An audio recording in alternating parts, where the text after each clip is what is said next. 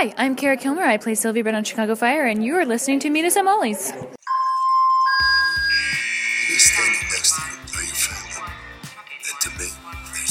more important. Not gonna be all sunshine and roses, but I can promise it's gonna be a hell of a ride.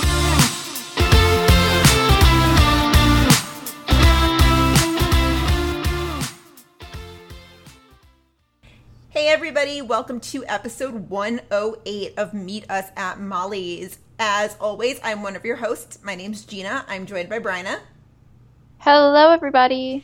We did something a little bit different this week. Uh, basically, we we love the TV industry, as you guys know, and we love the behind the scenes process. And we are bringing you a special interview this week with Jayson Crothers. Jayson Crothers was a cinematographer and director of photography on Chicago Fire from seasons four through six. Um, he worked in second unit on cinematography in seasons two and three, and then became the director of photography in four through six.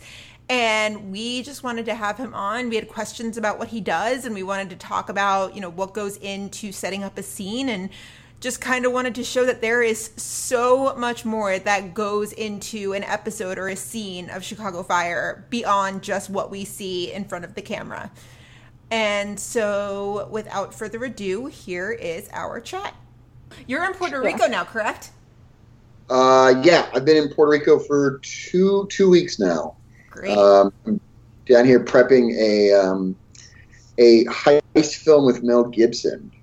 oh, wow. That's cool. Yeah. That's really So, uh, so yeah, I got down here two weeks ago, and I'll be here for another two two and a half months, give or take. Wow. Okay. So they haven't started filming yet or anything. You guys get down there a lot earlier to prep. Yeah, yeah. So we're still um, we're still here in uh, in pre-production. So we've got yeah. So we've got like another I think we've got another three three or four weeks of pre-production, uh, which is just you know finding all the locations and then figuring out uh, how we're actually going to do everything. Um, so it's it's a lot of people standing around in buildings, pointing at things and saying, "Well, maybe we'll do this, maybe we'll do that," uh, and then we all go back to the office and we sit around going, "Maybe we can do this, maybe we can do that." There's a lot of people sitting around scratching their heads, and you kind of un- unpack the whole puzzle one piece at a time. So Cool. Now, from what I understand, a cinematographer is in charge of basically the cameras and the lighting. Is that correct? Uh, yeah, that's the uh, the the easiest way when this question comes up for me to explain uh, is is what you see what you see a, on a TV show or film is is like the way it looks is ultimately my responsibility. Um, so the lighting, the compositions, the camera movement, um, the way uh, the photography of, of a film or a TV show is my job. Um, now that's you know, with that comes, you know, obviously there's that's in conjunction with, and it's with a collaboration with a lot of other people, with you know, camera assistants and grips and electricians, and I'm working with the art department and wardrobe and hair and makeup, and there's there's a ton of people that all uh, contribute to what every shot looks like. Mhm. Um, so, really, my job is to take everybody else's contributions, make sure that they are reflected accurately or that anything that doesn't quite fit the mood of what we're doing is adjusted. Um, and then it's my job to say, yeah, we can go ahead and shoot this now. Um, and obviously, I'm working with the director, so you know the director's obviously got uh, what what she or he wants to do in terms of the different shots and how they're going to cut together and camera move it. And then it becomes a collaboration of you know what if we change this, what if we add this, what if we drop that but do this instead. So it's I ultimately it's my responsibility, but it's I, I definitely it's in collaboration with uh, a ton of other people. Interesting. So when you're location scouting, you may be looking for one thing in a location, but the person next to you who might be a grip or an electrician, they're going to be looking for something completely different. Uh, absolutely. So a, a good example of this is um, uh, uh, one of the locations. Because actually, this morning um, I was out on a location cut this morning, um, and a really good example is uh, we were standing there talking about a, a sequence we have to do with people hanging off the side of a building, um, and it was interesting. I was looking at it from a place of how where are we going to put a crane to get the camera, you know, 40 feet in the air to shoot this um, and also try to figure out, you know, where is the sun in relation to the building, um, and where is it going to be at the time of day we're shooting. Meanwhile, uh, our location manager, he was walking around trying to figure out where are we're going to park trucks, um, which is important, but not the first thing I look at. Whereas that's one of the first things he looks at. Mhm. Uh, versus, you know, our, our stunt coordinator, what they're looking at is, oh, where, where can I put my, where can I put all my equipment to rig things safely? So I think everybody shows up and you start looking at things individually for your own departments. Um, and then the collaboration starts coming, going like, well, this is what I need to do. What is it that you need to do? Okay, so what can we do to accommodate both those things together? And then bit by bit, you start figuring out things both creatively, but also practically and logistically as well. Wow. So do loca- do locations ever end up falling through because not everyone can agree? It's locations fall through all the time. Um, it's usually not because people won't agree. Um, sometimes locations will fall apart uh, simply because they simply because they don't work for certain people uh, uh, for certain departments. So, for example, um, like this movie is a good example. This movie takes place almost entirely during a hurricane. So, actually, one of the biggest things we're talking about is how do we, uh, what do we have to do to artificially create a hurricane for 70% of the movie, but also um, how do we also sell that illusion, you know, in Puerto Rico where uh, actually since I got down here, it's been blue skies and perfectly sunny, beautiful weather every single day. So a lot of discussions comes from practically how do we do this, both you know with the the resources we have and the time we have. So there's actually some locations that. Um, like a good example is there's one location that the director absolutely loved. He was like, I love this location. I love everything about it. Um, but when we started talking about it, it became obvious that for all the things we loved about it, creating the illusion of a hurricane was going to be exponentially harder in that location.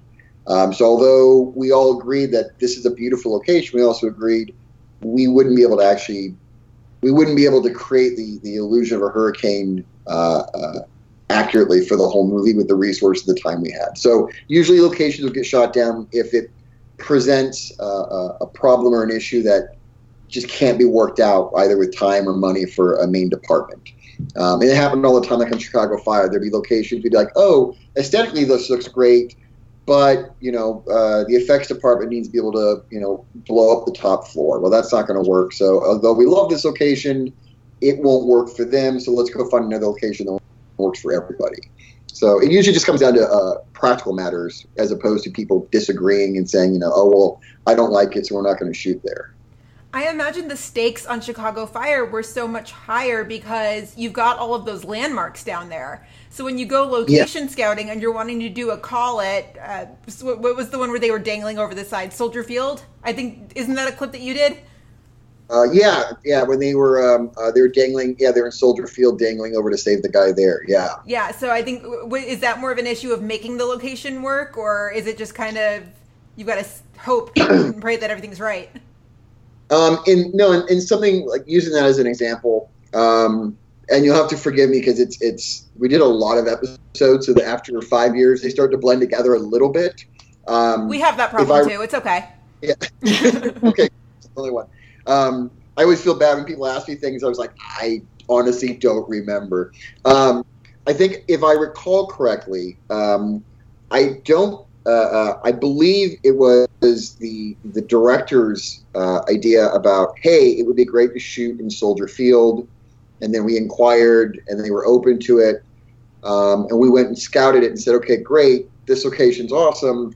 What is it going to take what would it take to make this work? Like, what would it take uh, just for the stunts and safety to make this work? What would it take? What do we need to shoot here? Um, and that was actually uh, uh, that sequence uh, in particular because of all the technical requirements and the logistics of shooting there. Um, that was actually one of the few locations that we actually scouted multiple times just to figure out all the logistics. Um, you know, because on the show we use cranes a lot. Um, but we, we physically couldn't get a crane over there, so we actually end up uh, using a drone to do a lot of those shots. Um, so there was a lot of discussion about what kind of drone, and with the wind, right there near the water, and also Soldier Field uh, is basically just a giant metal box, so it also creates a lot of interference. So we also discovered that one dro- certain drones wouldn't work there because there was interference with the signals; they actually wouldn't fly there. So there was a lot of discussion about what kind of drone and where could the drone be, where could it not be, and what we'd have to rig things, what do we have to digitally paint out. Um, that that sequence in particular was a lot of work. I think I think we probably went back to that location three or four times just to work out for all the different departments and all the logistics and all the permits uh, to figure out what we wanted to do creatively, but also how do we do it practically. Wow. There's so much that goes into it that you just never think about. yeah, there's a lot. I mean, in any production, there's a lot, but especially you know when you the, the bigger the show and the bigger the, the things you're doing, um, the more people and the more there's the discussions that go into everything. Um, sometimes for the you know, the seemingly the the simplest things. Wow. So normally, do you only go to a location once and then figure everything out, and then and don't go back again until you're actually shooting?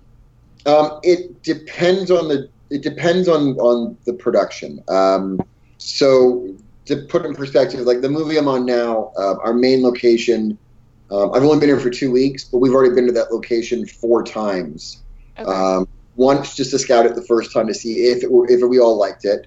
Then we came back a second time to go. Okay, we, we're pretty sure we like it. Now let's go back and start talking about things in more detail.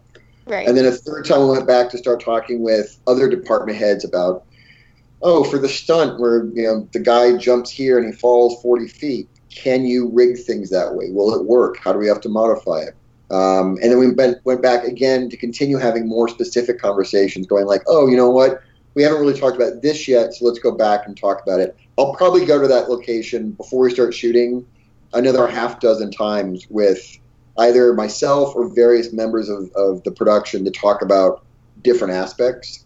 Um, on something like Chicago Fire, because so a lot of TV shows will rotate cinematographers, meaning you know one cinematographer will shoot the odd episodes while the other one shoots the even episodes. And the idea is that with rotating DPs, uh, while you know one DP is shooting the first episode, the other DP is doing all the pre-production for the second episode. Oh. Chicago Fire, and actually all of the the, the Chicago shows, uh, none of them had rotating cinematographers. So in my case, I uh, when I was on the show, I shot every episode. Uh, the one of the downsides of that is um, I didn't really get much of an opportunity to do any pre-production. So usually, I got to see a location once um, for depending on the location, 20 minutes, maybe an hour if it's a big sequence.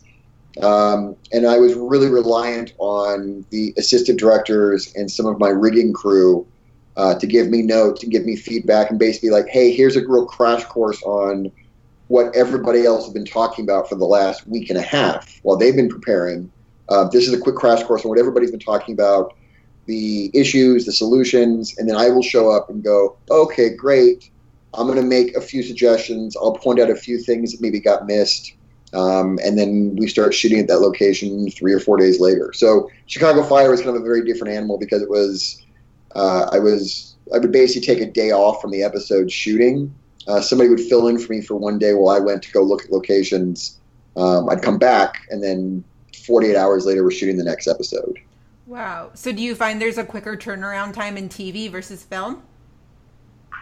exponentially. Yeah, uh, and with with a film, I mean, the, um, you know, this film I think has a, a five five and a half weeks of prep. Um, yeah, and then we'll have like a, a four four and a half week shoot. Um, so in in that four four and a half weeks, we're going to make essentially at the end of it, it's going to be about you know a 90 95 minute movie. Uh, whereas on TV, you know, every episode is done in eight days. Um, so we're making an entire episode in in eight days. So everything, and the difference also is, you know, if an episode, you know, we start an episode on a Monday, so that episode's done being shot the following Wednesday. The very next day on Thursday, we're starting another episode with a new director and a new script and a whole new thing. Um, and it's just to a certain extent, it sort of becomes a, a little bit of a factory where you're just one after the other. You're just churning the episodes out. Um, I don't mean it to sound like it's a factory. You're just like you know pump them out, but like there's there's definitely machine built because obviously you have a, a delivery schedule of you know this this episode was going to air. You know we know this episode's going to air two weeks from now, and it's got to air every single week at the same time, same day. Uh, whereas with the movie, we shoot it and go, great. Well, the movie's done. It'll get released. You know, six months, twelve months, a year and a half from now. So TV is definitely a, a very different pace than movies. Wow, wow. So if we look at you know what you do from from a high level, what goes into the process of lighting a scene, and then we'll get into specific like episode specific questions. Yeah. Um, I mean, usually it starts with uh, depending on, you know, if we're talking about like Chicago Fire, for example, um, it depends. If we're on if we're on our stage, um, a lot of the lighting's already kind of built. Uh, the majority of the lighting's already built on built into the set, whether it's practical lighting is built onto the set or a lot of our, our lights that are rigged outside the set and are already kind of preset. Um, so those tend to be a lot easier because you show up. The director, you know, the director talks about what she or he wants to do with the blocking. Um, I'll make some suggestions of like, oh, instead of instead of them standing there, could they stand over here instead? Because that way, you know, this shot could actually do. We could do two shots for one. Have to do one one fewer setup. We'll make our adjustments to the blocking, um, and then with my crew, I start lighting the scene. Um, we're doing something like you know, like Boden's office or or like the common room, like things like that are a bit easier because uh, they're sets that we spent a lot of time in. We know it works. We know it doesn't work, and a lot of the lighting's already kind of built in, so we can do things pretty quickly and easily. Uh, we go on location; it's a little bit different. Um, part of the the location scouts is me working with uh, a rigging crew, which is basically grips and electricians that are working ahead of us to get things ready for us. Um, so part of location scouts is working with them to say, hey, you know, uh, I think the director might do this, so let's make sure we have a light outside this window, a light out here. Let's add some lights here. I'll work with the art department about adding, you know, we put a desk lamp over there? So we try to roughen as many things as possible so that on the day when the director says, well, this is the type of shots I want to do and this is the blocking, uh, then we start kind of doing it one thing at a time. Like, all right, that all works. So we'll bring a light through that window and add a light here and turn that off there. Um, and you just in my case, I, I, try to make it a. I think what works efficiently, at least in my opinion, is um, try to light the whole environment and then let the actors inhabit it and let them run around. So, especially something like Chicago Fire, which is a lot of handheld, um, a lot of zooms. We tried. We'd give the actors marks and say, "Listen, this should be great. This is where you want to try to land. You know, stand when you get to give these lines." But as long as you're in the ballpark, it's fine because we've lit the space as opposed to lighting an individual shot. Um, but that's the basic breakdown of it. Is we we kind of respond to what the blocking is with the director and the actors, and then go about lighting it based on what they want to do.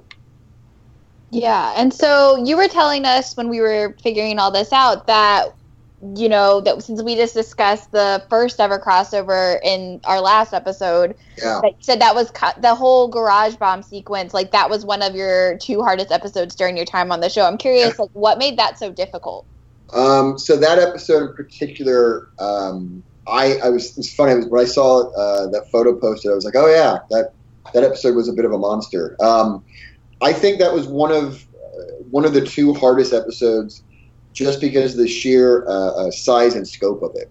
Um, you know, starting the episode off with you know a, a, a three-story building blowing up, and we had uh, uh, I don't know, had 100, 150 extras like lying on the ground, you know, bleeding and screaming, and just you know, as the as the episode progresses, you're like, oh, now we're introducing the police department and all these other cast members. And there's a lot of vehicles, a lot of people. Um, so there were a lot of elements, a lot of people. Plus, uh, season two was also when they had. Uh, what was it the they had a clever name for uh, how cold it was, a polar vortex that's what it was um, it was one of the coldest uh, winters in like Chicago's recorded history.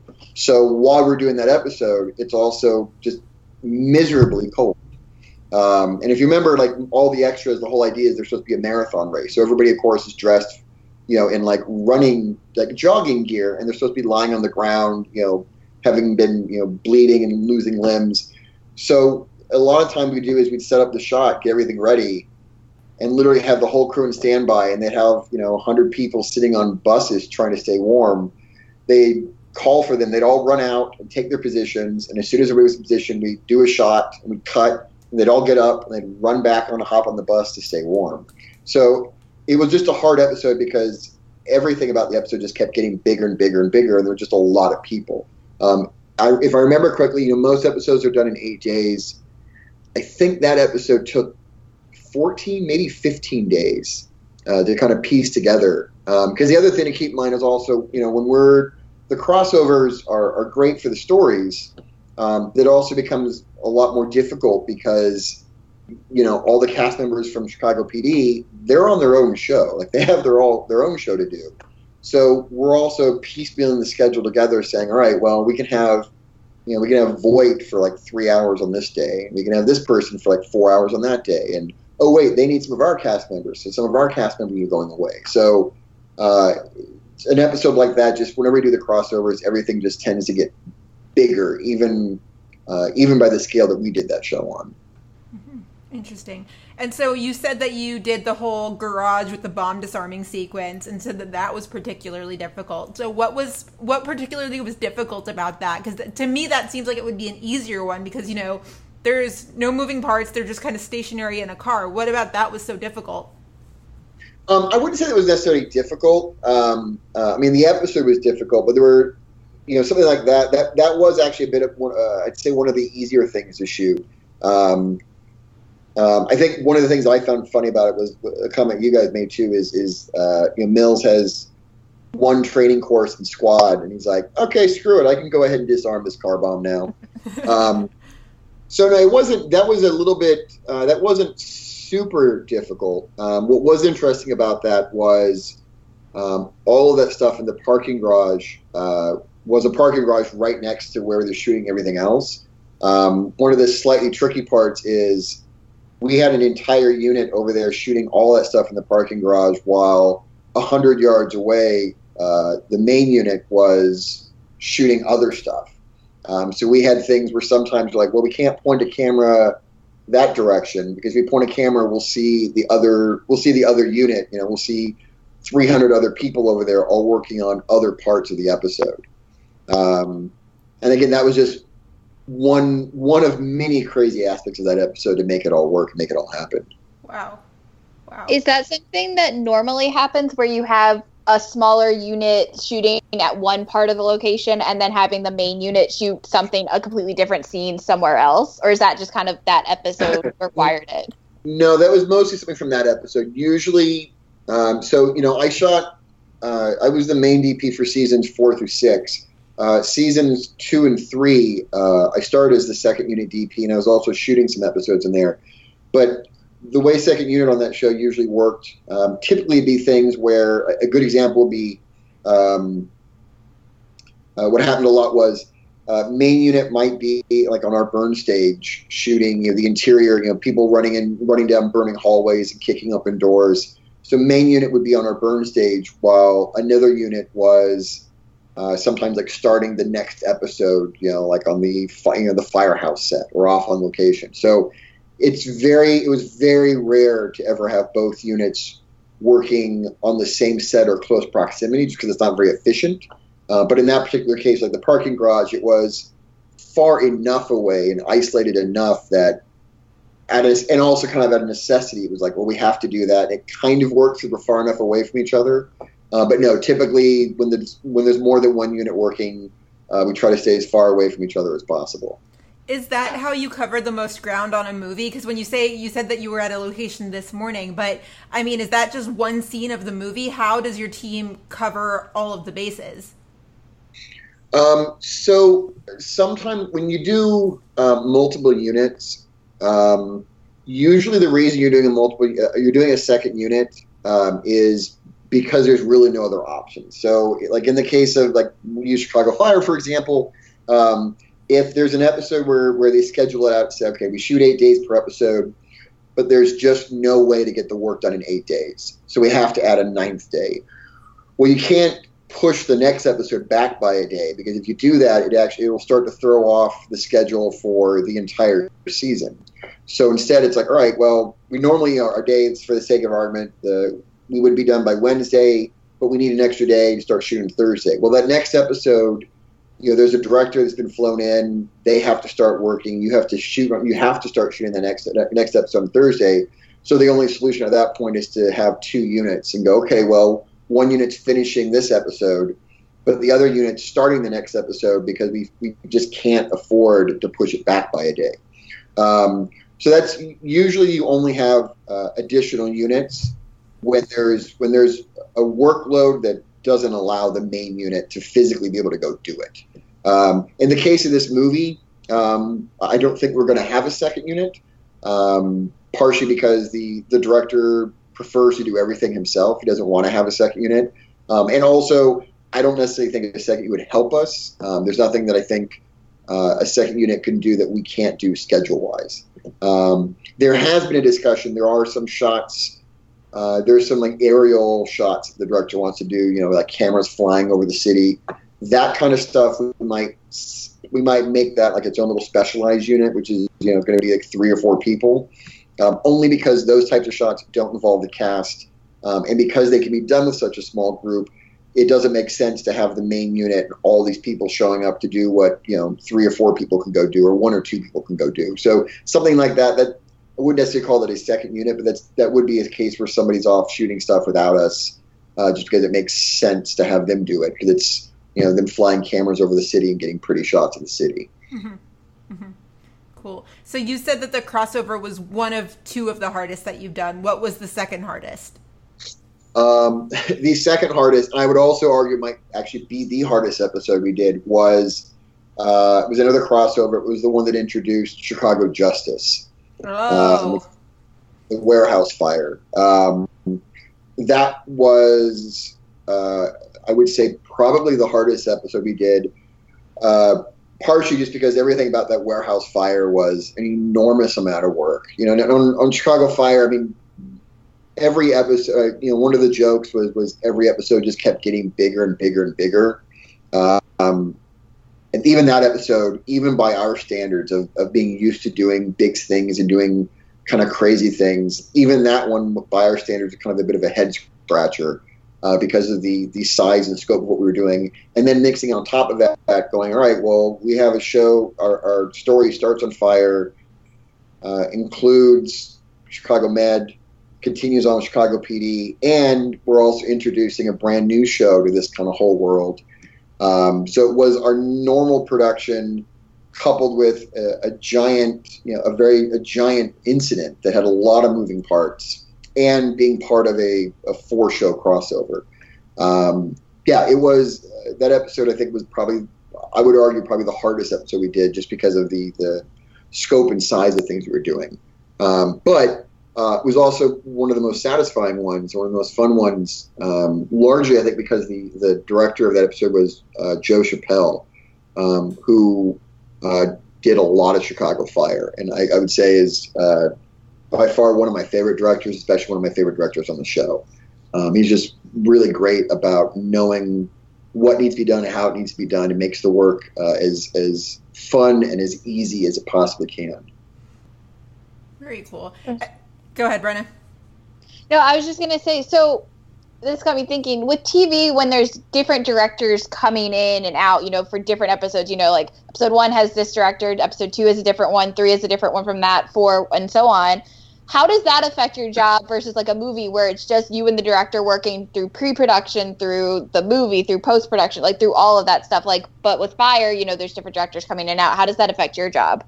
Um, it's it's part of what makes my it's part of actually one of the things I love most about about working on TV in general because that's pretty common for all TV. It's not just Chicago Right. Fire. All TV is pretty much. There's a few shows that there's a few shows that you know have like one director who does the whole show, or one director will do blocks of shows. Right. Uh, it's one of the things that I, I, I really enjoyed about my time on Fire was uh, every week and a half I got to work with a new director. So every you know directors coming in, uh, they all have their own ideas and they all have their own approaches to things. Um, and the the thing I like about a feature is uh, like the one I'm doing right now. This is our my third feature with this director. So we've been friends for a while. We have a good shorthand. We know each other. So it makes the work a lot easier uh, because we know each other. We have a shorthand. With uh, on Fire, we had directors that often would return. So when they came back, it was like, oh, you know, so and so is coming back. So I know what she or he likes or they don't like, how they like to work. So I can I get to shift gears and and uh, certain aspects, certain parts of my job, uh, I have to focus on more, and other aspects kind of take a back seat. Um, whereas if a director comes in I've never worked with before, part of the fun is figuring out how they see things, how they like to work, um, and then trying to accommodate whatever that is. Um, it's probably the thing that made the show. It's the thing that made the show, uh, uh, and I'm gonna. This is gonna sound poten- potentially bad, but when you do one show uh, like that, you know, 22, 23 episodes, you know, you're shooting every season between 100, 180 to 190 days per season. Um, I think if you had uh, only you know two or three directors, it would start to be a little monotonous because you'd start to do kind of the same thing over and over again. So having different directors coming in uh, was really fun because it helped break up the monotony of things and going, great, we're in Molly's again because we're in Molly's every damn episode, but oh, this director has a different way that they want to approach it. Um, now it's still within the, the language of the show. It's still within the style and the way we do things, but the way they perceive it or the way they do the way they want to block it or shoot it um, was always what made it interesting. It's like, oh, we're back in we're back in Molly's again, but this director has a different take on it. Oh, that's new. That's exciting. So we it's a challenge to go. Oh, we're we're not we're not just showing up and kind of rinsing and repeating. We're like, oh, we're going to do something a little bit different this time. Um, so I think having all those different directors, uh, I'd like to believe made me a better cinematographer, but also made the work uh, more enjoyable because I got to kind of relearn how to do my job to a certain extent every episode.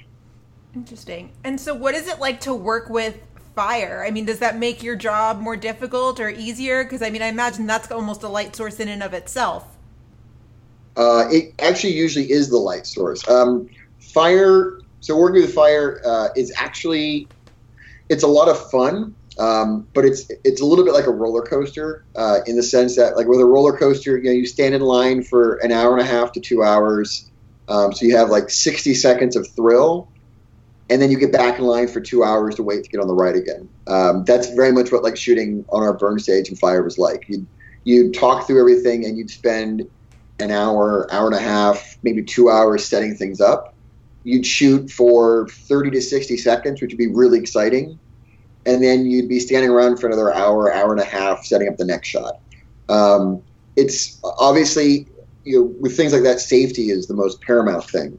Um, so a lot of, most of the work on, on for scenes like that had to do with uh, what do we want to do creatively? And great, that's what the director wants. That's what we want to do with the camera and the lighting. Here's all the things we have to do to make it safe. Um, and that took precedence over everything else.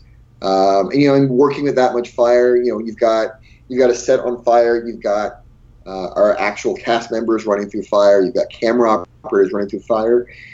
Uh, excuse me. Pardon me. Um, you know, it's it's uh, it's a lot of elements at play, um, and you know, I'm I'm I think it's a testament to a, a, really great group of people that nobody ever got hurt. We never had anything go wrong, um, and that's because everybody took safety very seriously. So shooting and fire, um, I always feel bad because people are like, "Oh, it must be very exciting." I'm like, I mean, it's exciting for like 30 or 60 seconds at a time, but most of the day is like it's really long and kind of slow and tedious because you're like, all right, we're going to do this shot of them running down the hallway. Okay, I'm going to go get a cup of coffee because it's going to take an hour and a half to, you know, set up all the fuel, all the fire levels, make sure they're set properly, make sure they work, make sure everything's taken care of for safety. You know, where does, uh, you know, working with the grip department, like, hey, all that heat's going to rise the ceiling. Well, we have to open up parts of the ceiling. So after everybody's done their thing, then they come in and say, well, what will the camera see or not see? Well, raise this part of the ceiling so we can let heat vent out. Um, and then there's multiple people that kind of come in and check it. You know, effects goes through everything to make sure that all their fuel is safe. Uh, uh, my Q would walk through things to make sure there were no safety issues on his side. Stunts would come through and make sure there were no safety issues on their end.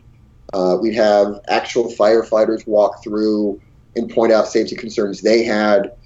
Um, and of course, you know, then my crew, you know, my crew and the actors would come through with questions. So everything gets discussed uh, over and over and over again, as well it should be, so that every single thing's been addressed. There are no questions. Everybody understands what's going to happen very specifically. So although it looks very chaotic, um, in actuality, when you're shooting uh, scenes like that, um, there's actually no surprises because everything's been discussed um, over and over and over again. So it looks, you know, part of the, the magic is make it look chaotic and crazy when in reality you're like, this is all very specific and happening uh, very much like clockwork. Um, lighting was always easy for me because, you know, fire, the fire does 90% of the lighting. Um, so a lot of times, you know, in our case, a lot of times all we would do for lighting was setting going like all right well i want more light here so let's make the fire bigger and i want less light here so make this fire smaller. Uh, sometimes we'd use a little handheld light to get uh, be able to see people's faces a bit more um, especially because you know thick the smoke would be so thick. Um, but actually surprisingly we're on the burn stage. We actually do it's probably in, in some ways the least amount of lighting i ever did on the show because the fire like nothing looks as good as real fire. So if you've got something that looks good, embrace it rather than fight it. Mm-hmm. Right, right. And so you did a series of Instagram posts a couple months back about your time on fire, and obviously that's what piqued our interest. And we were like, "Oh, we have questions. Let's have him on." um, but one of those pictures was one of Eamon Walker, where basically you said that over time you kind of got to know the contours of everybody's face and what light worked best under what situation. So does that almost makes cinematography on a movie a little bit more difficult because you don't have that time to really get to know your cast members and who looks good in what situation? Um, I wouldn't say difficult. I think it's just different. Um, I, have always likened it this way: like a, a, movie. One thing I really enjoy about about working in television is television is to a certain extent it's a little bit like theater, where um, you know for for an actor in theater. Uh, uh, you know, you go out, you do a performance, and maybe it's not the best performance, um, which you know that's unfortunate. But you get to do it again tomorrow, um, so you get to learn from what you just did and apply it to what you do the next day. So for me, TV is very much the same way, where I could come in and go, "Great, I'm going to try something." Um, all right, it wasn't a failure, but it didn't work the way I wanted to, or there's I think there's a better way to do it.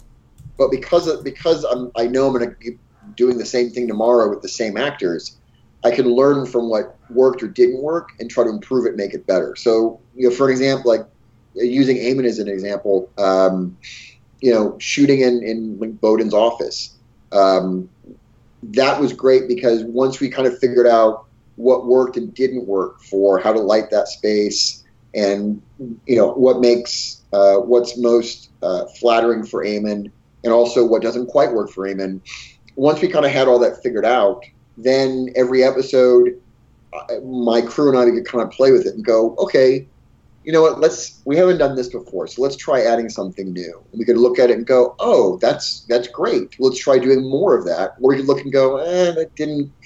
It sounded good on paper, but it didn't quite work. Well, why didn't it work? Okay, well maybe. Okay, well you know we're back in Boden's office shooting another scene two days from now, so two days from now, let's try incorporating that thing. So um, I think that the post you're referring to, um, when the nice thing about Chicago Fire is because you know I'm shooting thousands of close-ups of these people over the course of years.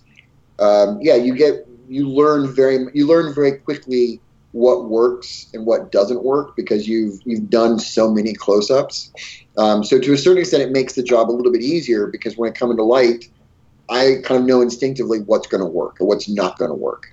Um, and it also helps me when I'm blocking with the directors to say like, hey, can we adjust this blocking? Because I know that you know the the angle of the light on that side of their face is not going to be the best way to shoot them.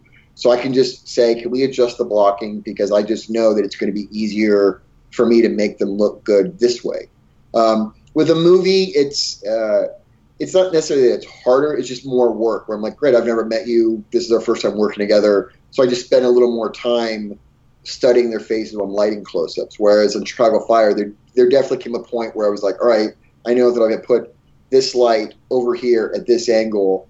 I know exactly what you're going to look like because I've seen your face. You know, I've been staring at your face for for five years now. Mm-hmm. Very cool. So going back though to how you first got started in this business, how did you like first get started? And like, did you always know you wanted to be in the film industry and specifically a cinematographer?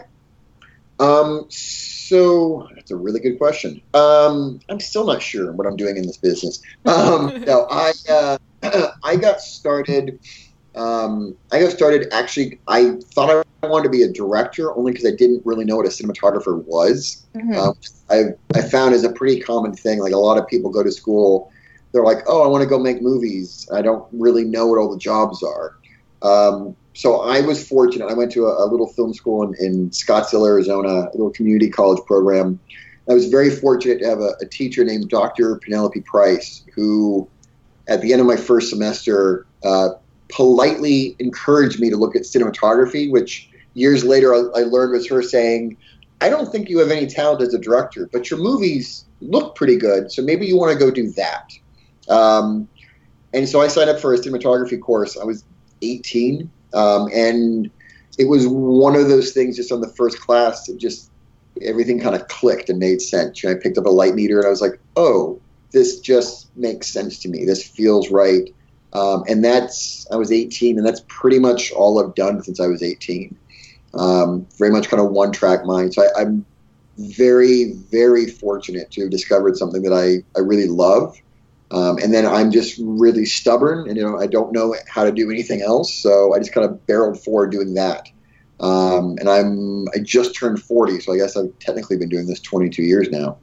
Um, yeah, and I that's I just started there, and then you know went to undergrad at Columbia, and I eventually went to the American Film Institute and got my master's degree, and uh, I've spent a number of years before Chicago Fire doing a, a lot of a lot of low budget movies, um, and then found my way into Chicago Fire and did a few years on that, and now I've been doing other things. Great, great. And how did you get involved with Chicago Fire? Um, so Chicago Fire, uh, the the pilot and the first three seasons were shot by uh, a woman named Lisa Wiegand. Um, and Lisa and I have been friends for 14, 15 years now. Um, so we're very good friends. We've known each other for a long time. Um, Lisa's, I think, 10, about 10 years older than I am. So our careers, um, strangely, have kind of mirrored each other, but she's, you know, obviously 10 years older than I am. So um, when I was starting to get into, starting to get a little traction in like some of these low budget movies, is when she started getting some traction into television.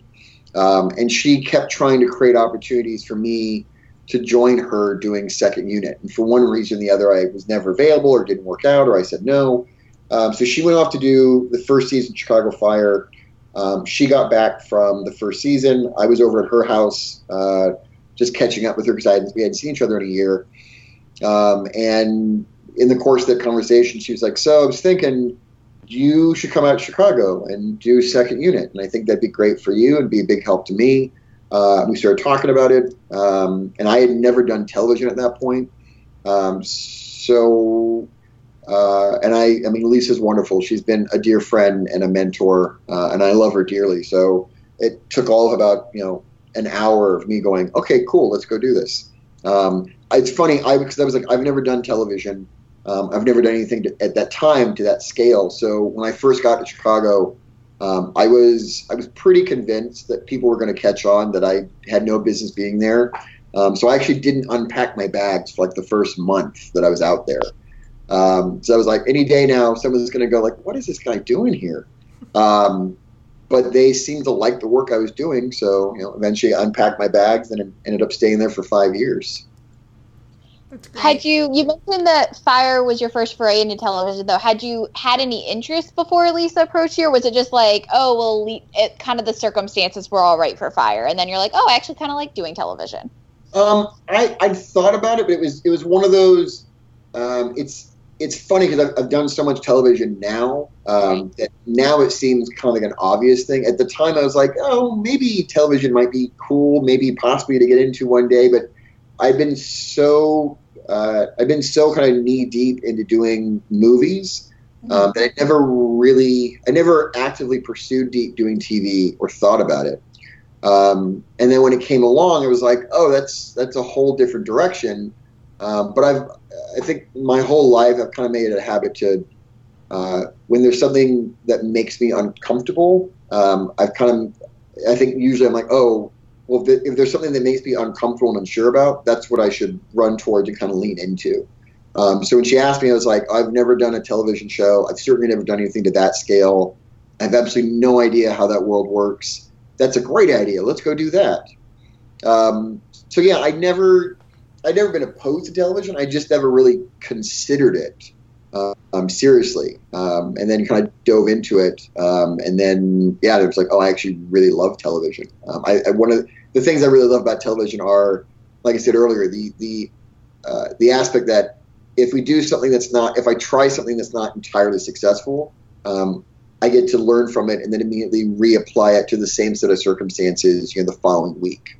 Um, that's uh, that, that's a luxury that just doesn't exist in movies. You know, with, with a movie, it's you shoot it and go, all right, if I didn't get it right, that's it. It's going to be in the movie now. Um, and the other thing that's great about TV is, you know, the movie, uh, you know, this is this is a fairly short shoot, so it's only four four and a half weeks. So by the time you start to get into a rhythm with the cast and crew, it's over. Uh, whereas with television, you're like, oh, I, I can spend a month, six months, a year, five years. Like you start to, after a while, you really do become uh, like a little dysfunctional family. But you spend so much time together that you really have an amazing shorthand uh, uh, and a rhythm dialed in that you just don't get with movies. Interesting, interesting.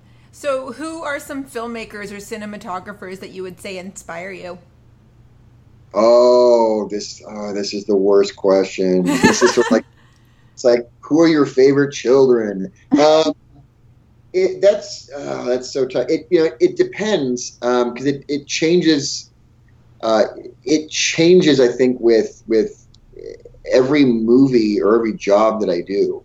Um, you know, a good example is you know I came down for this movie I'm doing right now. Um, I the the director introduced me to a photographer named Arthur Meyerson that I'd never heard of before, um, and uh, I've been consuming his work for like the last two weeks. I'm like, oh, this is amazing. I love this work. This work is proving to be a, a really big inspiration for the look and style of this movie.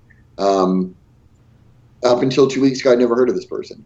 Um, you know, the next job I do, it's going to be something completely different, where it's going to be like, oh, check out this photographer, this artist, this musician, um, this cinematographer, this filmmaker. So it's hard for me to say like who inspired me because it, it changes. It very much changes.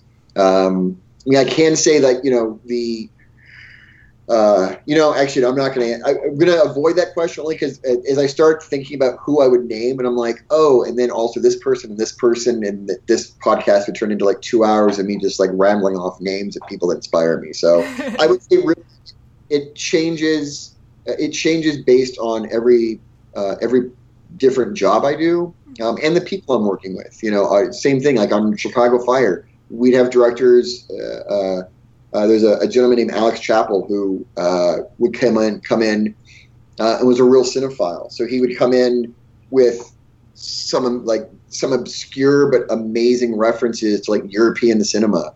Um, that when you first hear, you're like, I don't know how this applies to Chicago Fire, but then you start talking to him, you're like, oh, no, I totally understand what you're going for. So you're like, great. This episode we're referencing European cinema you know, and somebody else would come in and be like, "Oh, you know, I saw this cool thing on this music video," and you're like, "Great, I'll check that out." Oh, I see what you're going after. So, I think it's one of the things I really love about collaboration is the people you're working with and the job you're doing exposes you out of necessity to other uh, other artists, and you're like, "Oh, I can get inspired by different people all the time." Mm-hmm. So you draw inspiration from everybody in your field, then. Yeah, I mean, and it, it's one of my, you know, I, have said this before to, to uh, friends and colleagues. One of my favorite things about my job is uh, is being in being in a room with a lot of people that are not cinematographers, but are all equally, but are all talented and experienced at whatever it is they do. Um, and I love watching other departments and other people uh, do the thing that they excel at. You know, it's like uh, my field is is you know cinematography. Like that's my field of expertise. Um, you know, I'm I'm by no means an expert. You know, I'm moderately okay at it, I suppose. Um, so it's like this is my job. This is what I know. This is what I think I'm I'm pretty good at. Um, but you know, the art department coming in, like I love to just go watch them work. You know, the the last movie I did, uh, I'd love to come to the sound stages and just watch the construction crew put together the sets. Because for me, I'm like, this is a skill set I don't have, and the work they're doing is beautiful, and they're they're very talented at their work. Um, and I, I get a lot of inspiration from seeing talented, passionate people do whatever it is that they're talented and passionate about. Um, and for me, that's what I really enjoy about my job is watching a lot of people. You know, it's like the stunt crew. It's like what the stunt crew does is very artistic, um, and watching them figure out how to do it and execute it is really enjoyable for me. So, kind of going off of that, though, when you mentioned that some of your colleagues, you know, take inspiration from something like European cinema or music videos or things like that, when you're watching something, whether it's a television show or a movie or whatever, like, do you get to just kind of enjoy it, or are you perhaps kind of always looking at more of the technical aspects and seeing like what you can apply to your own projects? Um, that is a great question. Um, uh, it depends. um, I when I was younger, uh, all I would do is watch technical things, and and I, I, when I was younger, it was very hard to watch a movie without trying to tear it apart and figure out how it worked and why it worked. Mm-hmm. Uh, as I've gotten a bit older, I try to make it a habit to to watch things just as an audience member and just to enjoy it. Um, and I think the better something is, the better the storytelling is, the the easier it is for me to uh, ignore the technical aspects and just get lost in it. Um, mm-hmm. But it's inevitable, you know, if I see something that's that's really well done, um, it's inevitable that I'll, I'll, you know, be like, wow, that's that's really well done. How did they do that? Um, uh, you know, it, it, used to bother me because I'm like, oh, I'd love to be able to just watch a movie without, you know, thinking about like how it was done. But actually, if anything, now uh, I can, I, I, I, I'd like to believe I can appreciate things in a different way because I can watch something go, this is really powerful storytelling. It's really amazingly well done. And wow, the thing, the way they're telling the story, like the technique behind it, um, is also incredibly well done, and I can appreciate and respect that. Um, so it's the short answer is no. I don't. I don't think it's really possible to to watch something purely as an audience member. Right. Uh, but I think uh, if it's really good storytelling, then I can usually ignore and not, or not think about you know the the technical or the execution. But inevitably, there's some things you just look at and go, "Wow, that's amazing!" And I, I'm going to pause this and rewind it and watch it, you know, watch it again and go, "I just need to see how they're doing that because that's impeccably well done work." Gotcha. Wow. And so one of our listeners actually popped in with a question, and she is local to Chicago. Her name is Estee she asked, How do you decide which Chicago shots to put into an episode? And how do the city's lighting and weather influence your decisions?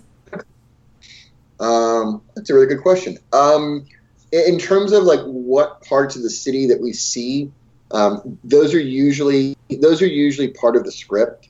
Um, so there'll be things written into the script about you know this is a, a specific location, something we just specifically want to to to show or highlight or see. Um, sometimes it comes down to the director saying like, "Hey, I know in the script it says you know it's a generic city, you know, generic uh, corner, you know, downtown. Um, I'd like to shoot around this area because I really want to see. Uh, I want to see the Sears Tower back there, or I really want to see this other uh, landmark of Chicago. So sometimes it's written. It's it's inherent to the script. Um, usually, it's it's more the director saying, you know, hey, there are certain landmarks that I want to try to include or incorporate in Chicago. Um, that's usually where uh, those types of decisions come from. Um, uh, in terms of, uh, of uh, I'm sorry, the second part was how do we incorporate like the weather. Um, yeah, the city's lighting and the weather. How does that influence your decisions? Yeah, so um, in terms of the lighting, like for we have night work, that's obviously a big influence. Uh, you know, we're looking going like, oh, what's the light that's available here? Um, and then going, great, rather than fighting it, like how do we embrace it and make it work for us? So usually it's it's finding street lights. A lot of times what we'll do is we'll find uh, a place we like to shoot and say, okay, uh, let's have a couple street lights turned off because they're going to create you know unflattering lighting or it's going to create a shadow for like a crane or something. Um, so we'll turn some street lights off and then we'll add our own lights to supplement what's already there. Um, the weather uh, is always a little bit of a sore point, obviously. Um, you know, the, the city of Chicago was such, uh, or I, I, should say, is such a central part uh, of that show and is a character in and of itself. Um, so and part of that is is all the various types of weather Chicago has. So we lean very heavily into you know when it's when it's cold and rainy, go out there and shoot, and when it's snowy and kind of miserable to be in, we'll still be out there shooting.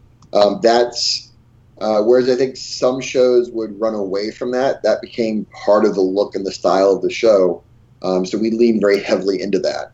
Um, in those cases, you know, it's it's there's no way to I mean, there's no way to lie about this. Like working in some of those conditions is really unpleasant.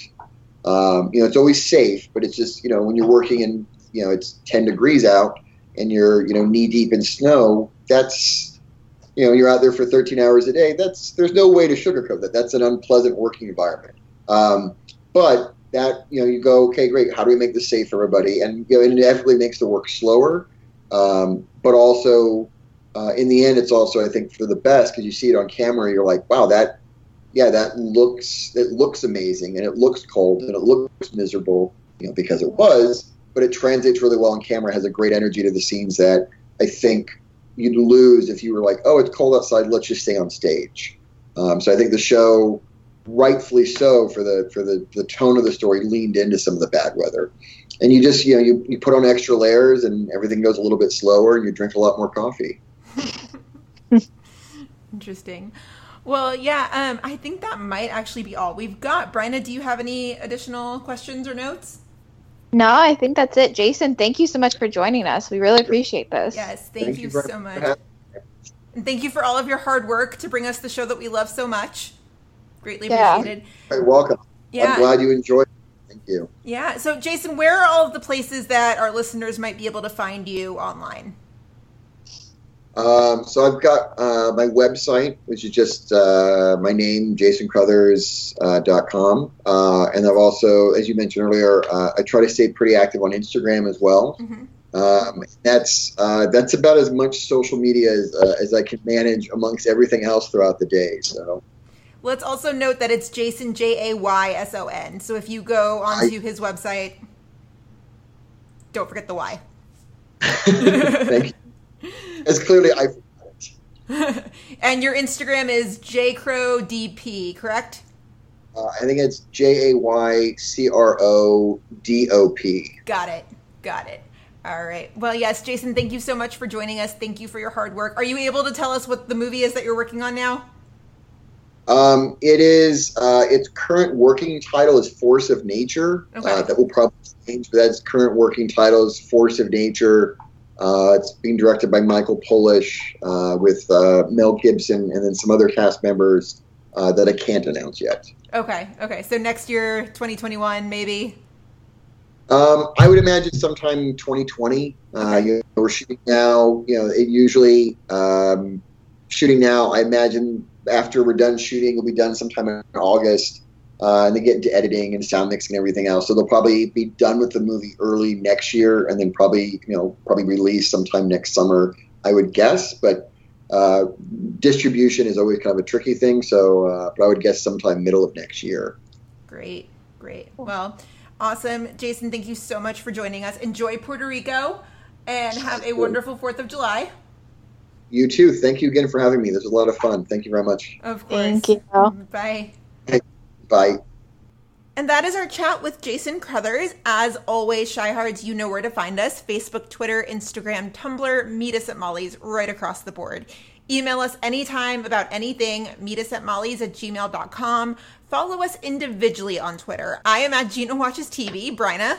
I am at Bryna K13. Uh, but yeah, otherwise, everybody enjoy your 4th of July. We will be back next week with a new episode, and we will see you then. Bye.